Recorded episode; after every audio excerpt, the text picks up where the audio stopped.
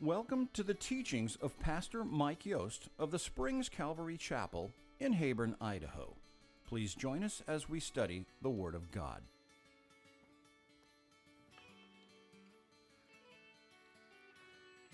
Happy birthday! We're going to have a birthday today. Uh huh. We're in Luke chapter 1. And we get this wonderful, wonderful birthday.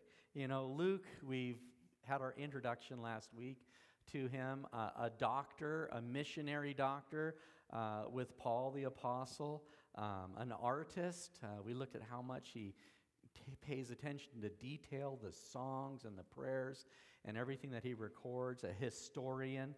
You could even um, kind of paraphrase his introduction.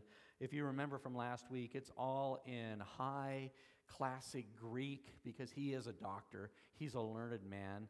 But in the street, he just wants us to know. He says, Dear lover of God, by my careful investigation, seeking to set in order a declaration of those things which are so readily believed among us, I myself interviewed all the witnesses, and when I had made a careful scrutiny of all the facts, guided from above, I set down in writing this good news, that your faith may be more certain in regard to those things that you have been instructed. And that's why we're here just to build and bolster our faith and rejoice and sing that song of the redeemed. And so, uh, Lord willing, we will do that. You know, uh, last week we had the introduction to a, a, a, couple. They were righteous and blameless. They walked in the ways and the ordinance of God. They were priests from the priestly line of Aaron. And Zacharias got to go up to the temple, and when he was in there offering incense, he had this encounter with the angel Gabriel. And he, Gabriel told him that uh, to him was going to be born a son. His prayers are answered. You know, and they're well advanced in age, beyond the age of childbearing, and yet these prayers they had prayed their whole life are now going to come true. And in that, I think it's beautiful. The name uh, Zacharias means Yahweh remembers, and the name Elizabeth means an oath of God. And together, Yahweh remembers the oath of God. As we went to Malachi, uh, chapter 4, the last chapter in your Bible of the Old Testament, we read in Malachi 4 or 5 Behold, I will send you Elijah the prophet before the coming of the great and dreadful day of the Lord, and he will turn the hearts of the fathers to the children and the hearts of the children to their fathers. And this is being fulfilled now. This is answer to prayer, not just Zacharias' prayer, but all the nation of Israel, and literally every person who's ever walked the face of the earth that just cried out, Lord, help me. And God answers. Help is on the way.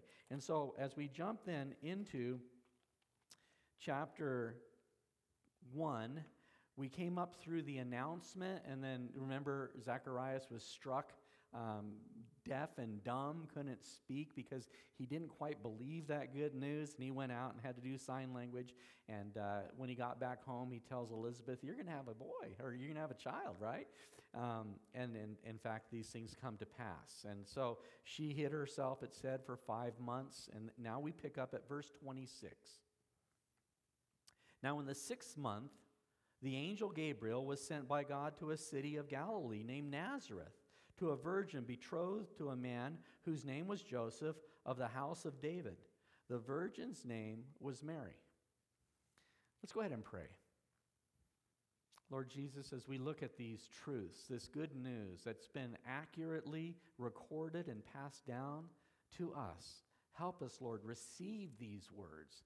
I pray that this good seed would find good soil and Lord, it would take root and grow in our hearts. And we would know you and we would show you to the world in Jesus' name. Amen? Okay, so here we are. In the sixth month, the angel Gabriel was sent by God to a city of Galilee named uh, Nazareth. Okay, so this is the sixth month, um, and this is the sixth month of Elizabeth's pregnancy. Okay, is that's what the reference is to. And uh, this angel, Gabriel, he's a messenger of God. That's literally what the word angel means when you read in your Bible. Angel, that's the word angelos. but it means messenger. That's what the primary function of angels is, is to deliver messages from God. And so this angel comes, and uh, he, he now comes to Nazareth. Nazareth. And he visits Joseph and Mary. And uh, we see that there's this betrothal that's going on of, to a virgin betrothed to a man whose name was Joseph of the house of David. The virgin's name was Mary. Let's take a little bit and unpack this. It's going to take a little bit to unpack it, and then we'll get our we'll get going. We'll really start picking up speed here. But this Nazareth, it's not recorded anywhere in the Old Testament. You're not going to find it recorded. It's fundamentally pretty insignificant. I remember when we first uh, were asked to come up to Idaho to start a church. We were living in the Philippines and we were in our, our sala, our living room, and uh, our pastor over the Skype says, When you get back from the Philippines, we'd like to send you up to Minidoka to start a church. Minidoka, Idaho. And so I got off the phone with him and I went to Google Earth and I found Minidoka, Idaho.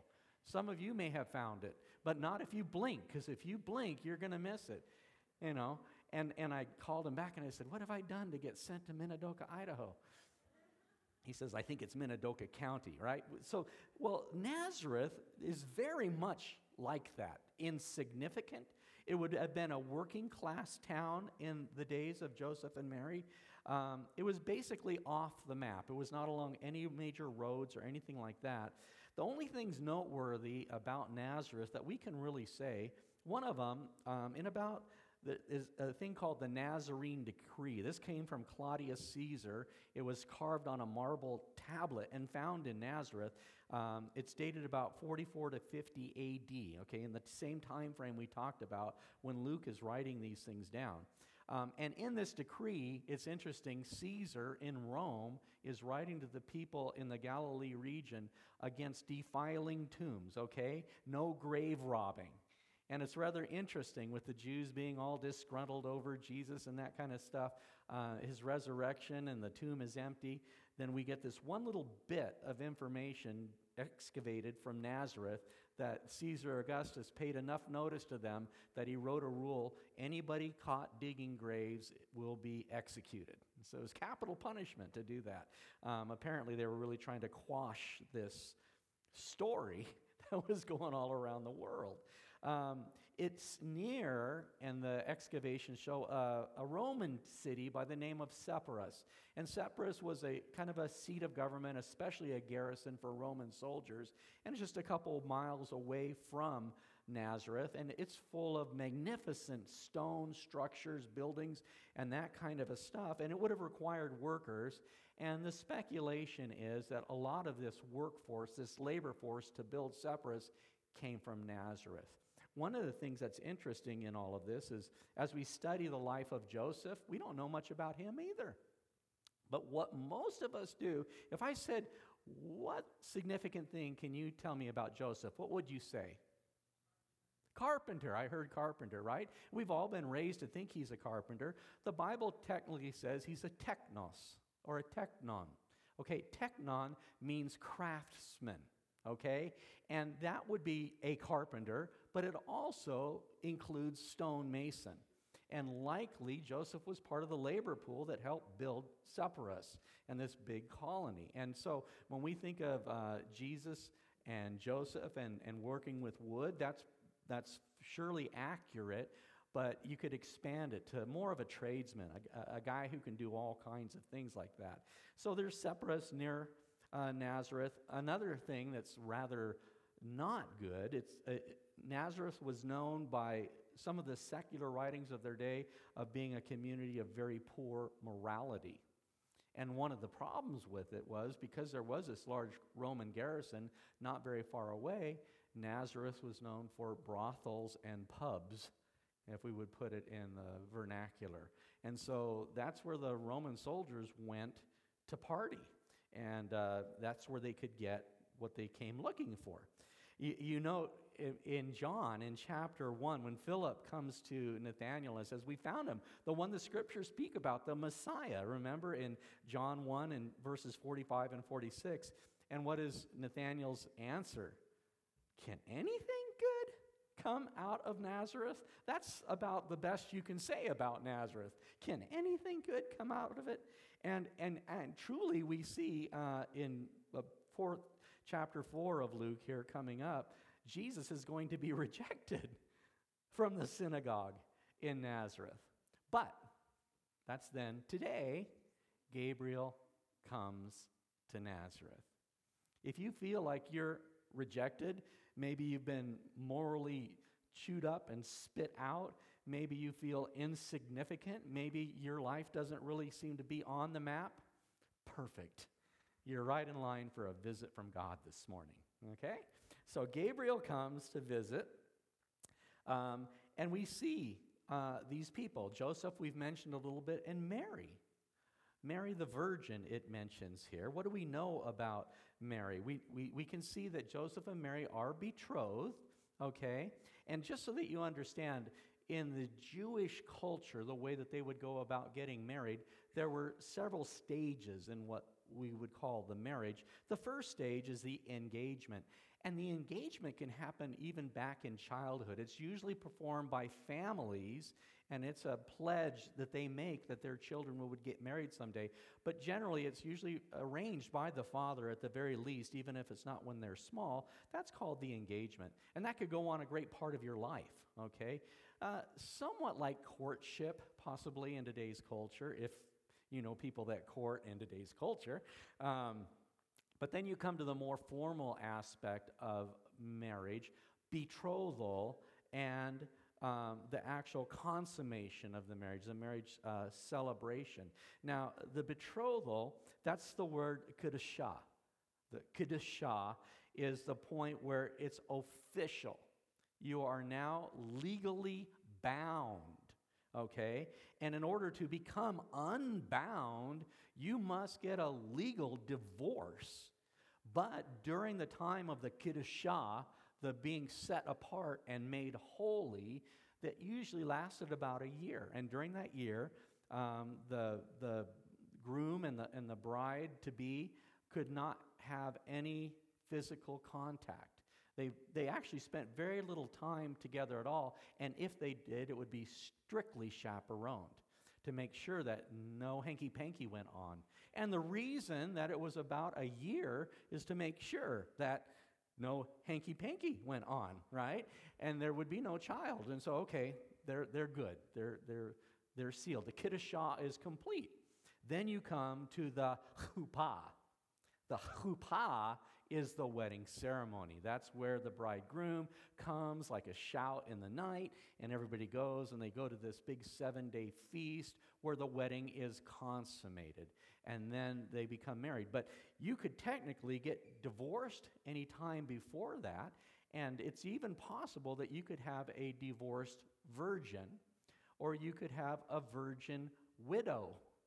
If the husband died prior to the chuppah, and the consummation of the marriage, that woman is still legally married and she's a widow and she's a virgin. That might unravel a couple passages in the scripture that you've read before, this, you know, widow that's a virgin. That kind of explains that, okay? So this is the circumstances that we find Joseph and Mary in.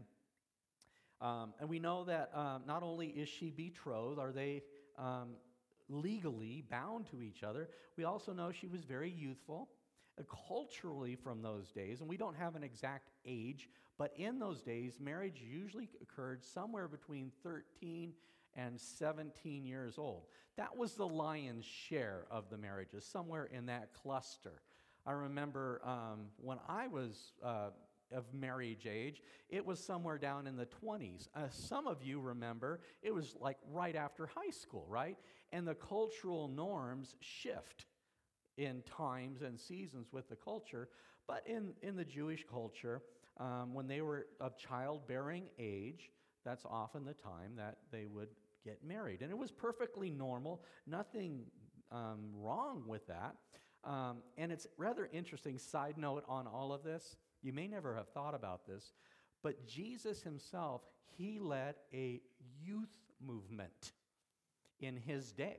Okay? Jesus himself was in his early 30s when he was crucified. John the Baptist, his cousin, basically same age, his disciples. You know, you get these pictures, maybe you've seen them, of these uh, apostles, or maybe you've seen statues, right? And they're all noble figures and are robed, and often they have a long beard. Maybe they've got a bald pate, you know, and they look wrinkled and, and distinguished.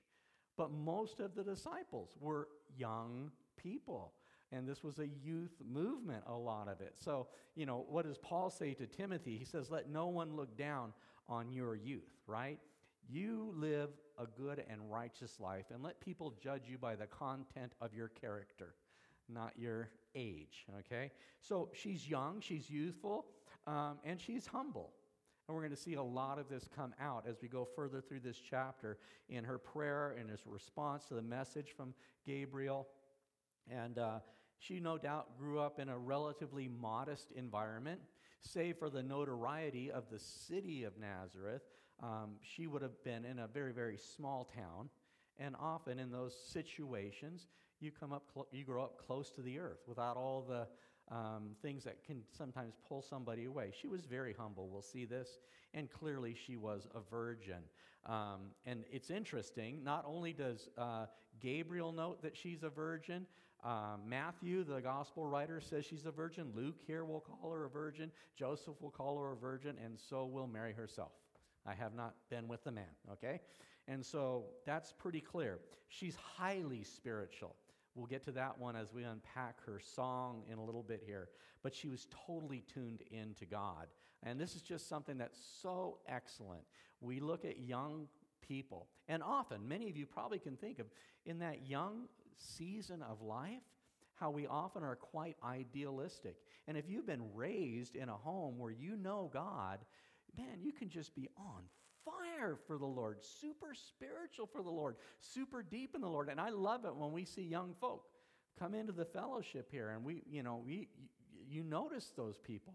And it's like, man, we, we need to do everything we can to rally behind them and, and just make sure they have opportunity to walk out their faith. She was very, very spiritual.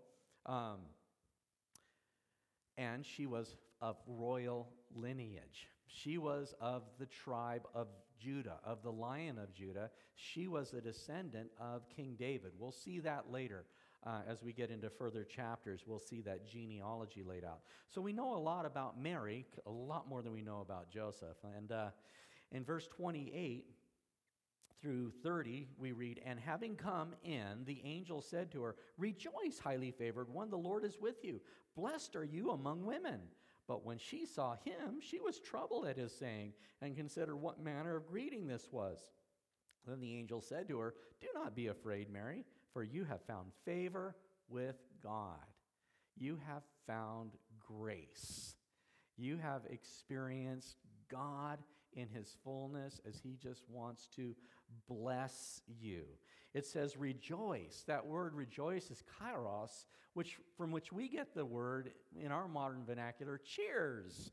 Okay, literally, that's the translation. And it, it's, it's, a, it's a wonderful, welcoming greeting. Cheers! And it says, highly favored one. I love that highly favored one. I think I mentioned it last week in Ephesians chapter 1 at verse 6 when we go through this list of spiritual blessings that God has given you and God has given me and what we have in our spiritual bank account.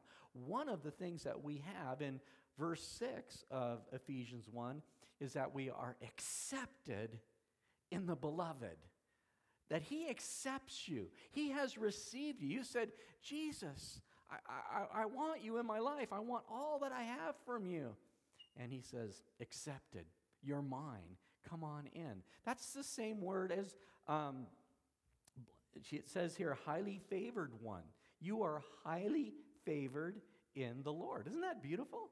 This is, is a beautiful thing. And this is how he starts off, right? And I can imagine, remember Zacharias as he's offering incense and prayer and smoke's filling the room, and bam, there's the angel Gabriel. Whoa, what are you doing here? He says, Don't be afraid, right?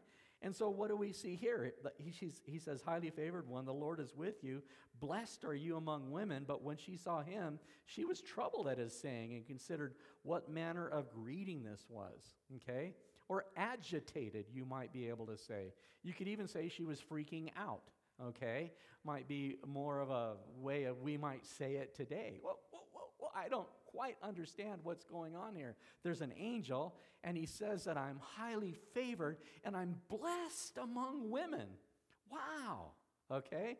Now, in all this, I just want to bring uh, to your attention her reaction to Gabriel's message and then what we saw in Zacharias' reaction to Gabriel's message. Remember, Zachariah kind of went down the path of doubt and, and not really quite sure what sign are you going to give me that I know this is true. But we see with Mary, while she is agitated, she's freaking out, she's troubled, but she's accepting it. And this is something I think that's rather interesting. Here's the high priest in the tabernacle offering prayers for the nation of incense in the holy place, and he's got his doubts. And here's a young girl who's just on fire for the Lord, humble, spiritual. She meets the angel, and she just says, Wow, wow. Which one of that, oh, those are, am I? Which one of those are you? When we meet Jesus in our day to day walk, as we see Him answer prayers, as we watch God move amongst ourselves, are we the kind of people that stand back and go, How do I know it's God? Or are we the kind of people that's like, Man, that's my Jesus? That's my Jesus, right? This is Mary. And, and it's, it's amazing what she's going through in all of this. Highly favored one, uh, blessed amongst women. And I will say this, and probably just a, a quick glance. It's funny how the church has treated Mary now down through all the years. I would have to say the Roman Catholic Church has overstated the place and position of Mary, right? Now, up to the point of, of labeling her the co redemptrix, that she's got a part in redeeming mankind just like Jesus. She's part of that. Or the mediatrix, she can mediate between you and Jesus. Oh, just go to Mary, and Mary will make sure that Jesus answers the prayer for you. Or um, the advocate, that, that she can advocate to God on your behalf.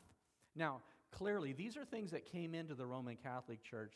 They have since been diluted, diminished, um, denied. They would say, We don't really believe that she's actually on par or equal with Jesus, who is God.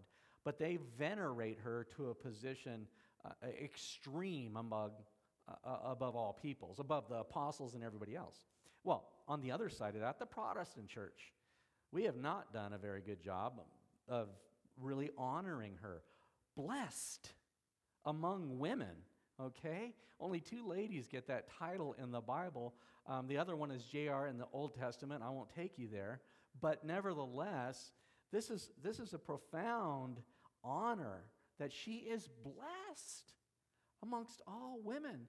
And, and there's room and place to admire and recognize this young woman, this, this girl, and her great faith, and her great love, and her great joy. It's something to be emulated. It is a good thing, and uh, we should recognize Mary as who uh, she is, who the Bible says that she is. Um, you have found favor with God. I just love that. Um, 31, and behold, you will conceive in your womb and bring forth a son, and you shall call his name Jesus. He will be great, and he will be called the Son of the Highest, and the Lord God will give him the throne of his father's David, and he will reign over the house of Jacob forever, and of his kingdom there will be no end. Wow! Wow! This is amazing news. You're going to be the mother of the King of Israel, this thing that, that they've been waiting for forever and ever and ever, Son of the Highest.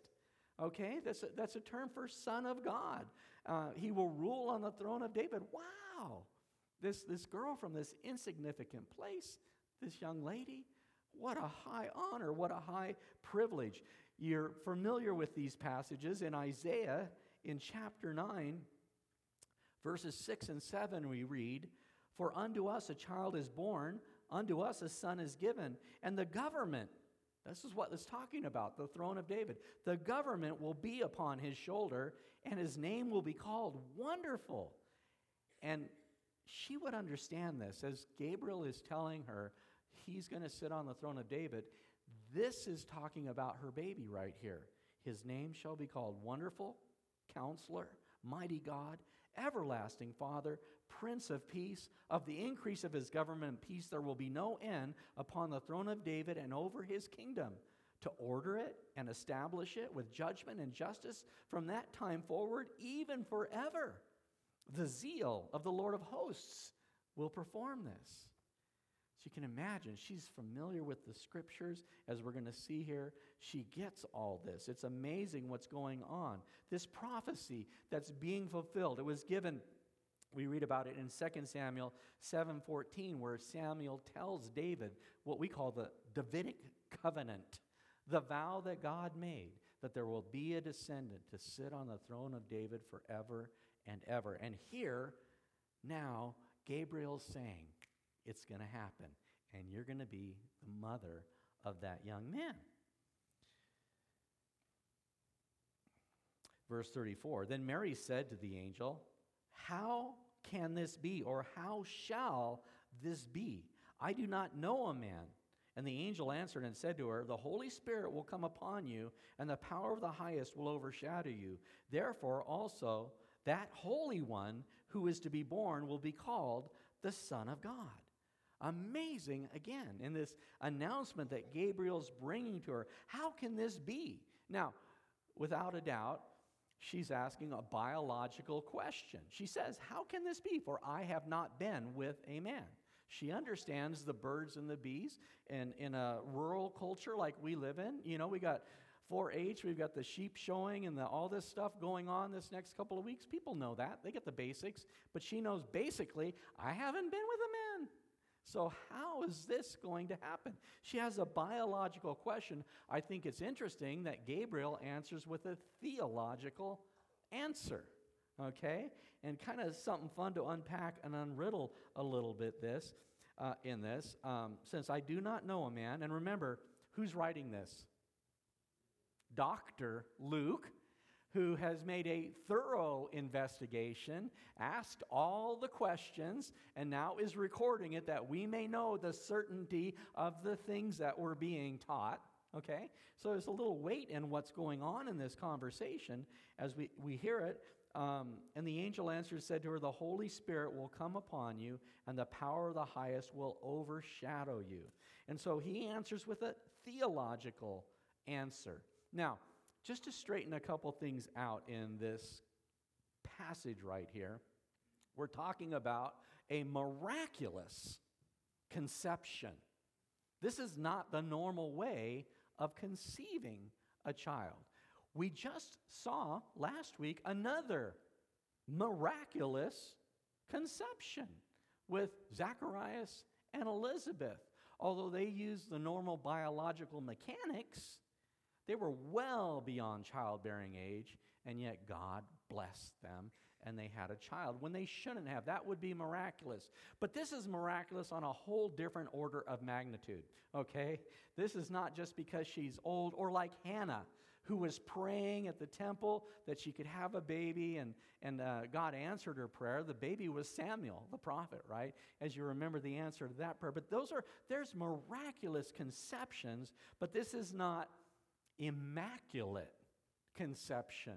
You may have heard that term. Again, I'm not choosing to pick on a church per se, but I would say the Roman Catholic Church has held sway for the better part of 2,000 years. And a lot of what we know or what we think we know or what floats around in the culture has come out of that church. And one of the thoughts that people that don't even know a whole lot about the Bible, they've, they've heard of the Immaculate conception, okay? Now, just to be clear, the Immaculate Conception deals with the sinless conception of Mary and Jesus. And, and, we know, David writes that I was conceived in sin, that we all, every person, every one of us as human beings, we come into the world with a sin nature, okay? And we are not immaculate. Mary was not immaculate. Um, Pope Pius in the 1850s, he came out with this decree that somehow God gave her a special dis- dispensation that she was without sin and therefore worthy to have the Son of God. But clearly, she was a sinner just like everybody else. It was not an immaculate conception, and also the idea of immaculate conception goes on to state that she remained a virgin perpetually. So even though she was with child, um, she somehow was a virgin. And even though she had many other sons and daughters, they would teach that she was still a virgin, all of which is easily verified as not quite right. Uh, one of the things in this that's also interesting, okay, um, is that in this, we see that it's the Holy Spirit overshadowing her that enables this to happen, okay? Um, Erisiscado is the word. I just bring that up because this word overshadowing, it means to be enveloped as in a cloud, completely just enwhelmed in a cloud. And uh, it's very much, it's a picture, what we see in the Old Testament, of the Shekinah glory of God, as it would sometimes just distend in the very presence of God.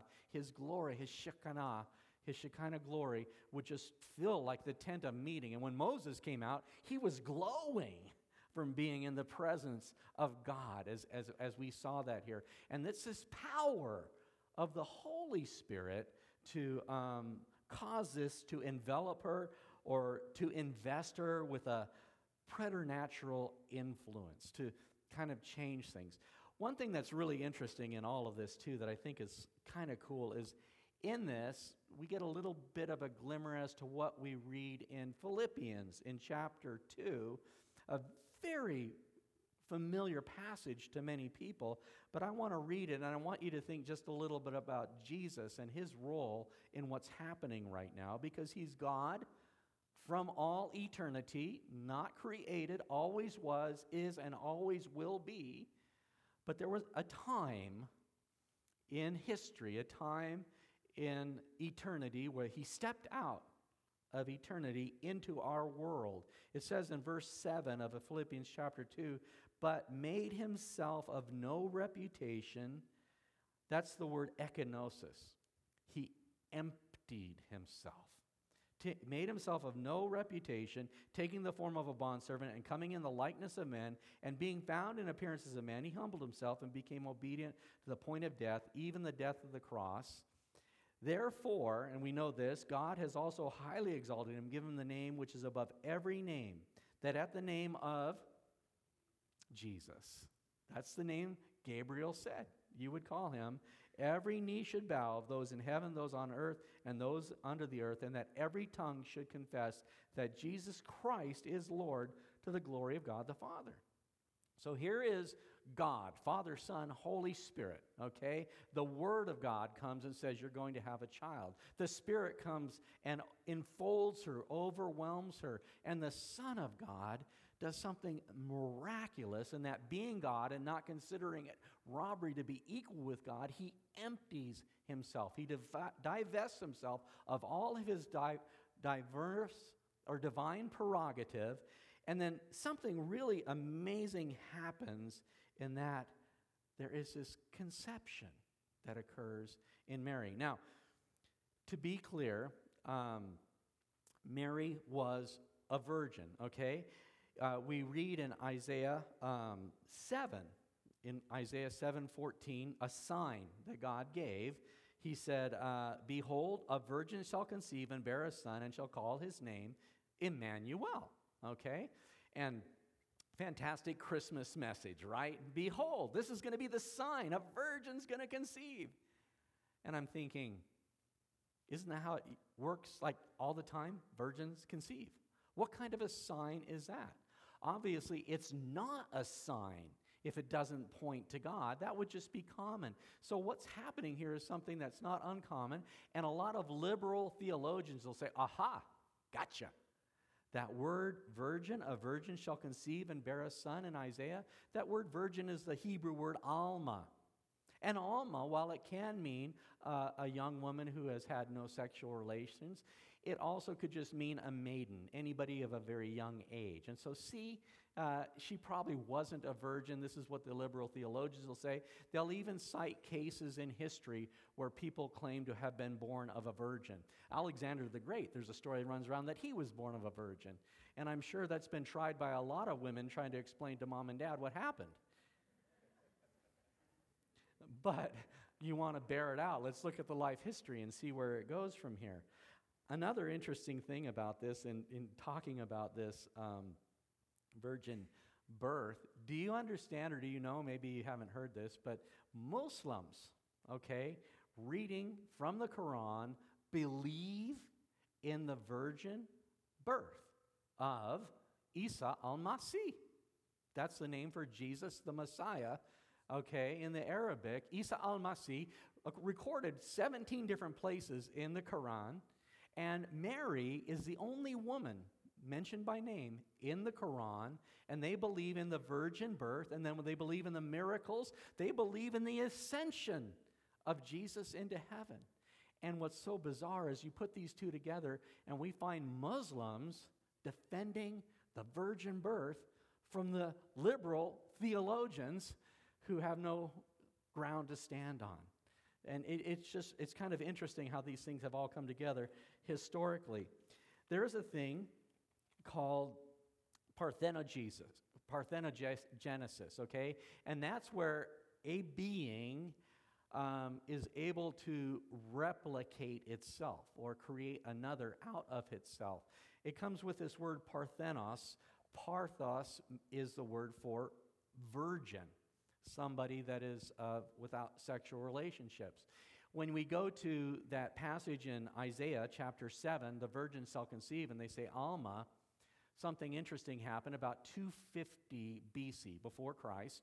A bunch of uh, scholars got together in Alexandria, Egypt, and they took all of the Hebrew scriptures and they translated them into Greek because now the Greek Empire was growing and they wanted everybody to be able to read the Bible, the Old Testament. So they translated it into Greek. And when they translated the word Alma, they used the word Parthenos. Maybe you've heard of this structure, this temple that you can go visit today with these huge columns called the Parthenon in Greece, okay? That was a temple to the virgins, okay? Parthenos means virgin. So there's this biological condition called parthenogenesis where an amoeba, maybe some kind of plants, some very lower orders are able to reproduce without having that exchange of um, information, that data, right, that we look at. But here we have something that's not parthenogenesis, Mary just conceiving in of herself. It says the Holy Spirit overshadowed her. And what we probably could title it better would be pneuma genesis. Pneuma is the Greek word for the Holy Spirit. The Holy Spirit originated, the Holy Spirit created in this. And this, I talked about Jesus emptying himself, right? And it's kind of interesting. Jesus emptied himself in Philippians 2 7, and he became the. Now, I'm just, I wrote this down. I made this up, okay? So you can argue with me all day long and say, yeah, whatever. But it's rather interesting. If you know anything about how people are made, there's these two cells, okay? They're called gametes. They only have half the chromosome load. There's not enough to make a human being and the gametes need to come together. Jesus emptied himself and became the gamete, quote, the seed of the woman that we read about throughout the Old Testament. And he entered the gamete, the egg of Mary, and together they became the zygote, okay?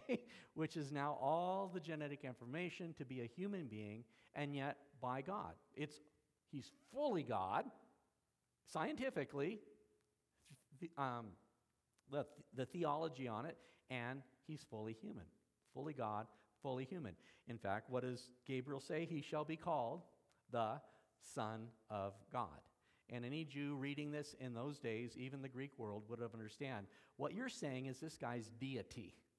He's God. He's eternal God, and yet somehow this God, who was with God, who was God, was manifest, and we beheld his glory, full of grace and truth. Is that what you're trying to tell me? That's exactly what we're trying to say right here. This is the miraculous conce- conception of Jesus Christ. And so, uh, kind of fun in that way. I, I hope I didn't overwhelm you with too many details or facts. And yet, at the same time, even if it just, you have to go back and listen to the tape or whatever, um, this is stuff we should know. Was, did, you, did they teach this to you? Did they teach this to you when you went to school? Was this in your biology class? Was this in your sex ed class?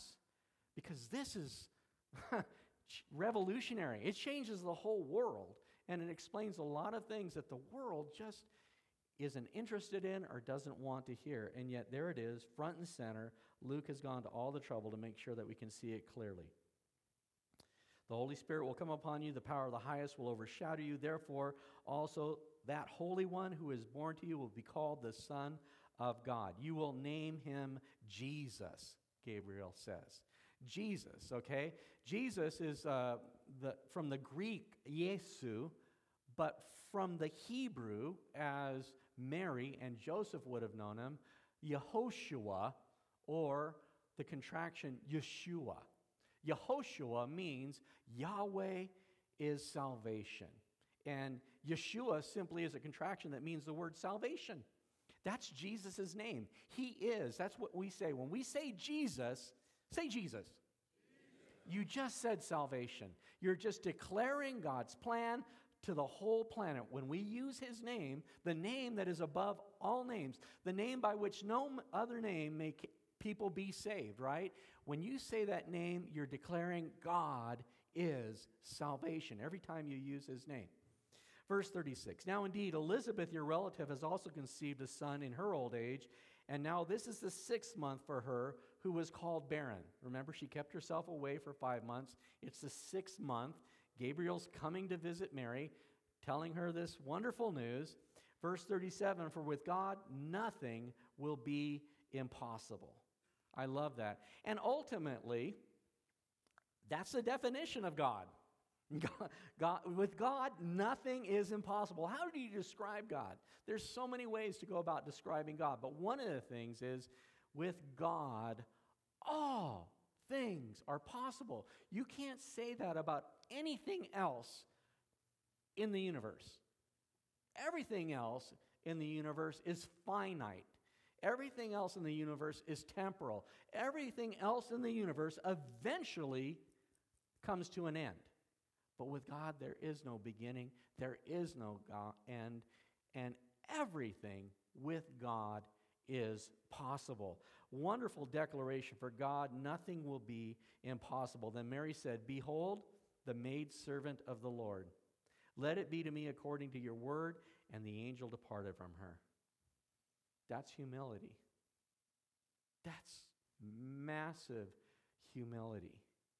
And you know, I would pray that's my heart. Have you ever been to church some Sunday morning and you hear a word of, from God? Not because I'm so clever or whatever, but we're reading the scriptures, the Holy Spirit is here.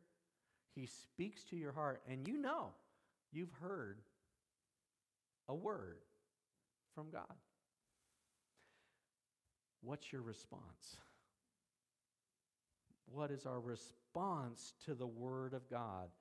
Here she says, Behold the maidservant, the doulos, the bond slave. I'm yours. Always have been. You created me. Always will be. You say it, I do it. Behold the maidservant of the Lord.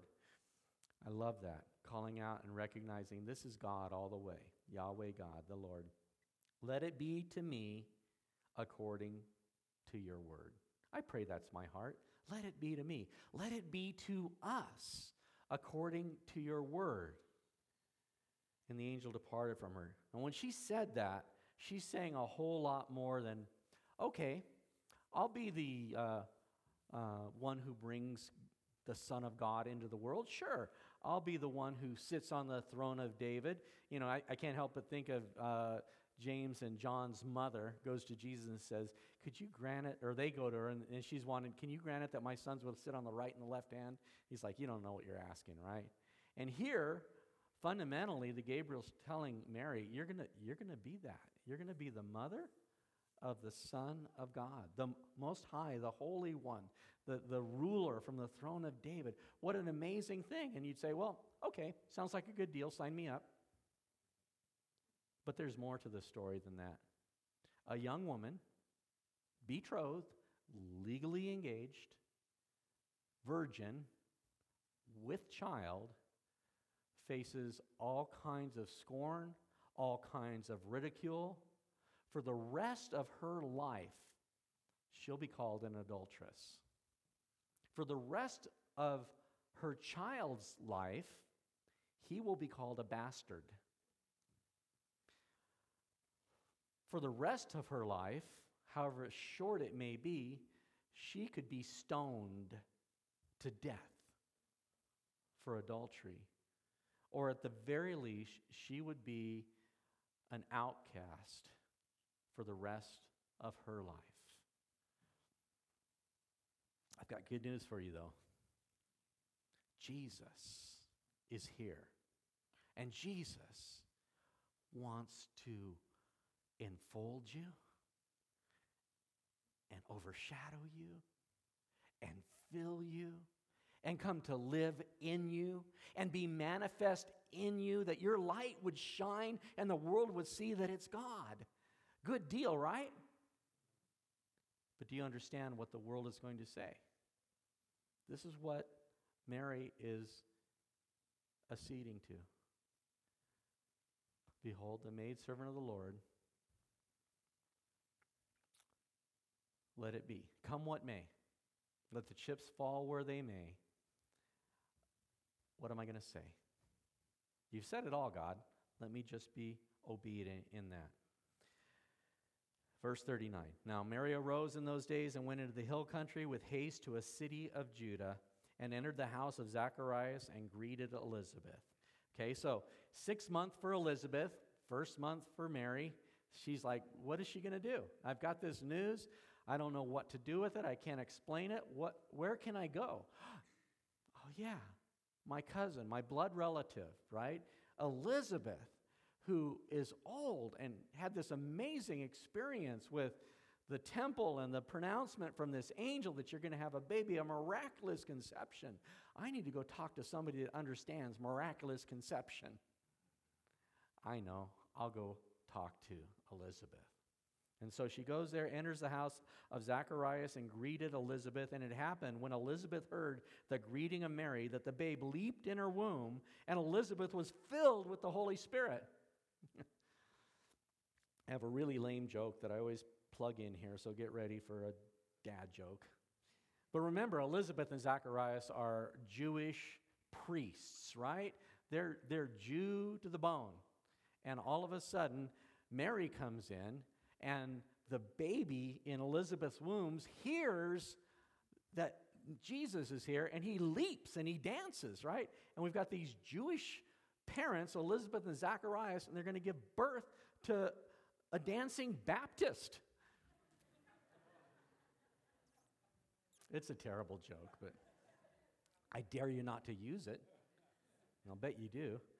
Anyways, have you ever seen, and this is one of the beautiful things, right? When somebody is with child and it's like the mom's there and, and you're going along and, and the baby kicks in the womb. Wow, that's exciting, right? And after a while, it's like, here, put your hand here. You can feel it. And you're like, whoa, there's something in there, right? And you're like, it's so exciting. Or, or just, they're just, eh, you know, at house and dad comes in and, and just he speaks and that sound, that baby inside, just reacts to the sound of daddy's voice. These kinds of things happen, right? And here, this child, miraculous conceived, according to the Word of God, according to the prophecy of God, recognizes that Jesus is in the house. Both these babies still in the womb. Don't tell me that life doesn't begin at conception. And, and, and there's, there's a lot going on that we really don't understand. But what we do see and what we know tells us clearly that life is sacred and holy.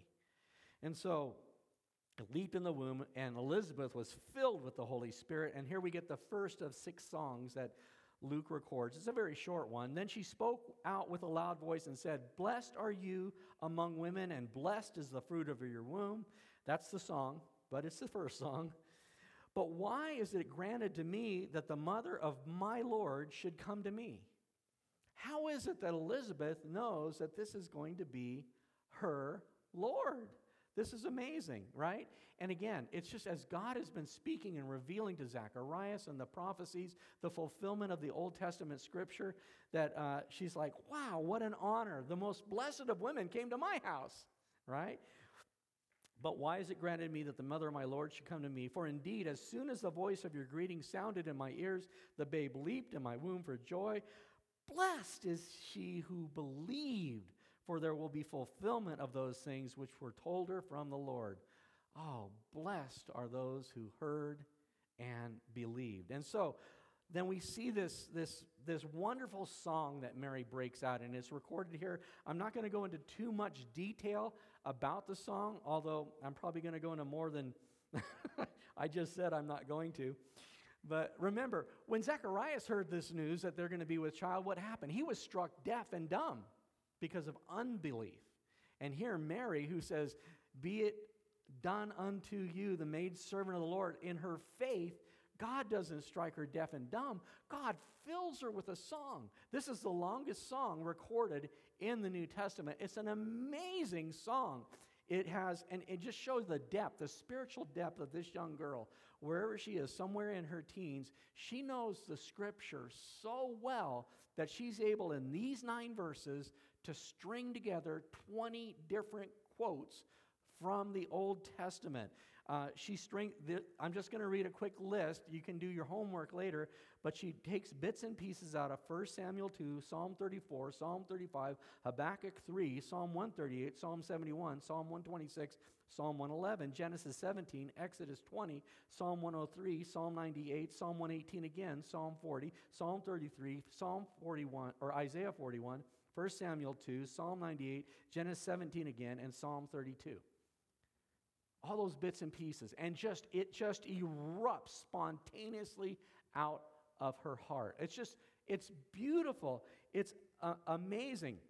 It has echoes of hannah's song right who had this miraculous conception but it has greater width and length and depth and height. I can just imagine how this must be going on in her heart. It's kind of like what paul says. He comes to the climax in the first part of his letter to the uh, Ephesians, Paul writes, For this reason I bow my knees to the Father of our Lord Jesus Christ, whom, from whom all the family in heaven and earth is named, that he would grant you, according to the riches of his glory, to be strengthened with might through his Spirit in the inner man, that Christ may dwell in your hearts through faith, that you, being rooted and grounded in love, may be able to comprehend with all the saints what is the width, the length, the depth, the height to know the love of Christ, which passes knowledge, that you may be filled with all fullness of God. Now, to him who is able to do exceedingly abundantly above all that we ask or think, according to the power that works in us, to him be the glory in the church by Christ Jesus to all generations, forever and ever. Amen. And so, look what just erupts out of this young lady's heart. She's there with Elizabeth, and they're just, just rejoicing in the Lord. And she says, My soul magnifies the Lord. That word magnifies is the word magnificat in the Latin. That's where we get the nickname for this song. It's known as the Magnificat, which means to exalt or glorify, to make, magni- make magnificent. My soul magnifies the Lord, and my spirit has rejoiced in God, my Savior. What is this immaculate, sinless, woman need a Savior for? Because she's a sinner, just like you and I, and she knows it. We know it. My spirit has rejoiced in God my Savior, for he has regarded the lowly state of his maidservant. For behold, henceforth all generations will call me blessed. For he who is mighty has done great things for me, and his holy name. And his mercy is on those who fear him from generation to generation. He has shown strength with his arm. He has scattered the proud in the imagination of their hearts. He has put down the mighty from their thrones and exalted the lowly. He has filled the hungry with good things, and the rich he has sent away empty. He has helped his servant Israel in remembrance of his mercy, as he spoke to our fathers, to Abraham and his seed forever.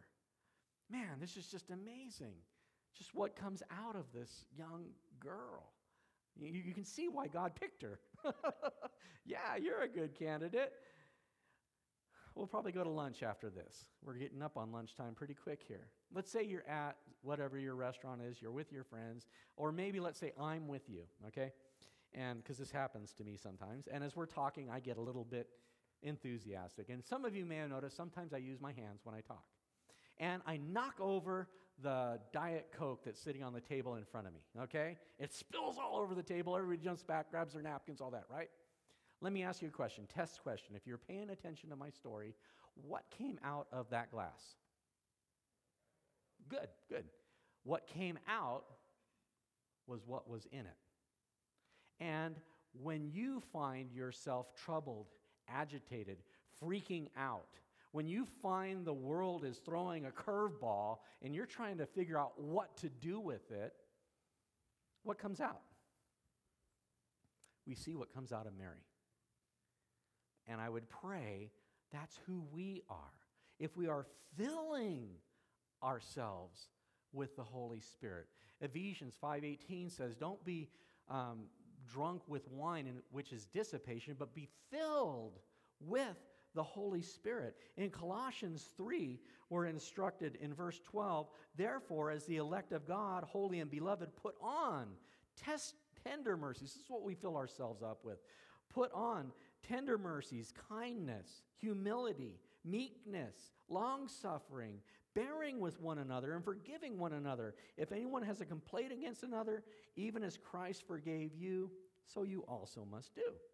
But above all these things, put on love, which is the bond of perfection, and let the peace of God rule in your hearts, to which also you were called in one body, and be thankful. Let the word of Christ dwell in you richly in all wisdom and teaching, admonishing one another in psalms and hymns and spiritual songs, singing with grace in your hearts to the Lord. And whatever you do in word or deed, do all in the name of the Lord Jesus, giving thanks to God the Father through him. This is Mary.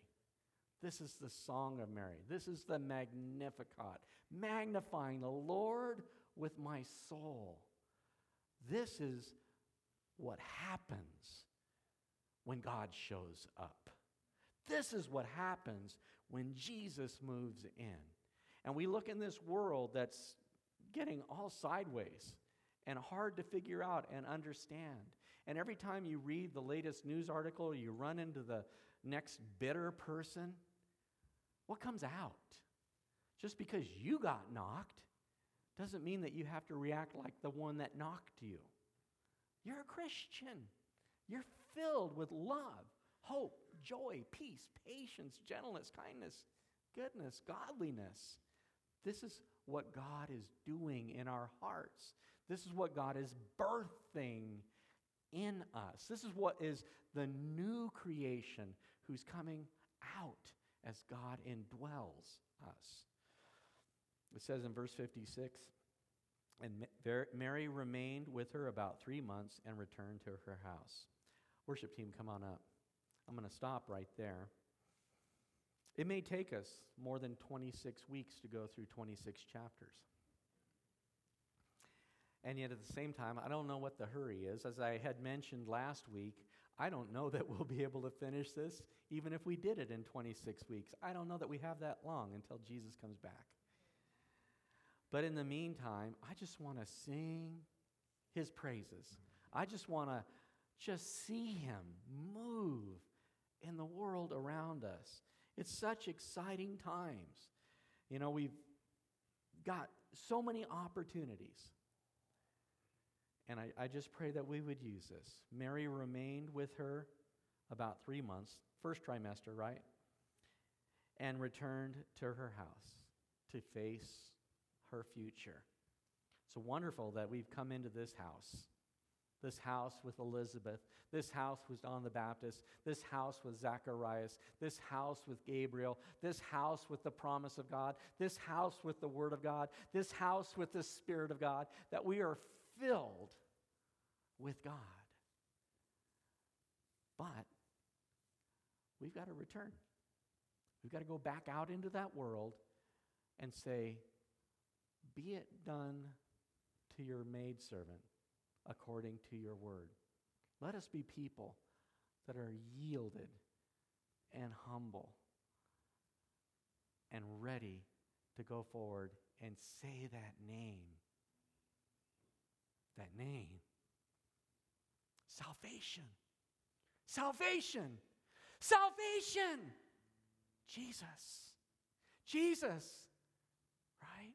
Jesus. Shout it from the housetops. Father God, I pray that by the power of your Holy Spirit, enfolding us, overshadowing us, that we would be filled to overflowing, that, Lord Jesus, we would just open our lips and declare your glory all the days of our life.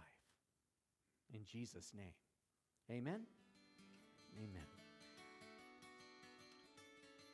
Thanks for joining us today. To learn more about the Springs Calvary Chapel, please visit our website at www.thespringscalvarychapel.org. Join us in person at the Springs in Heyburn, Idaho, or here on the podcast as we worship together in spirit and in truth.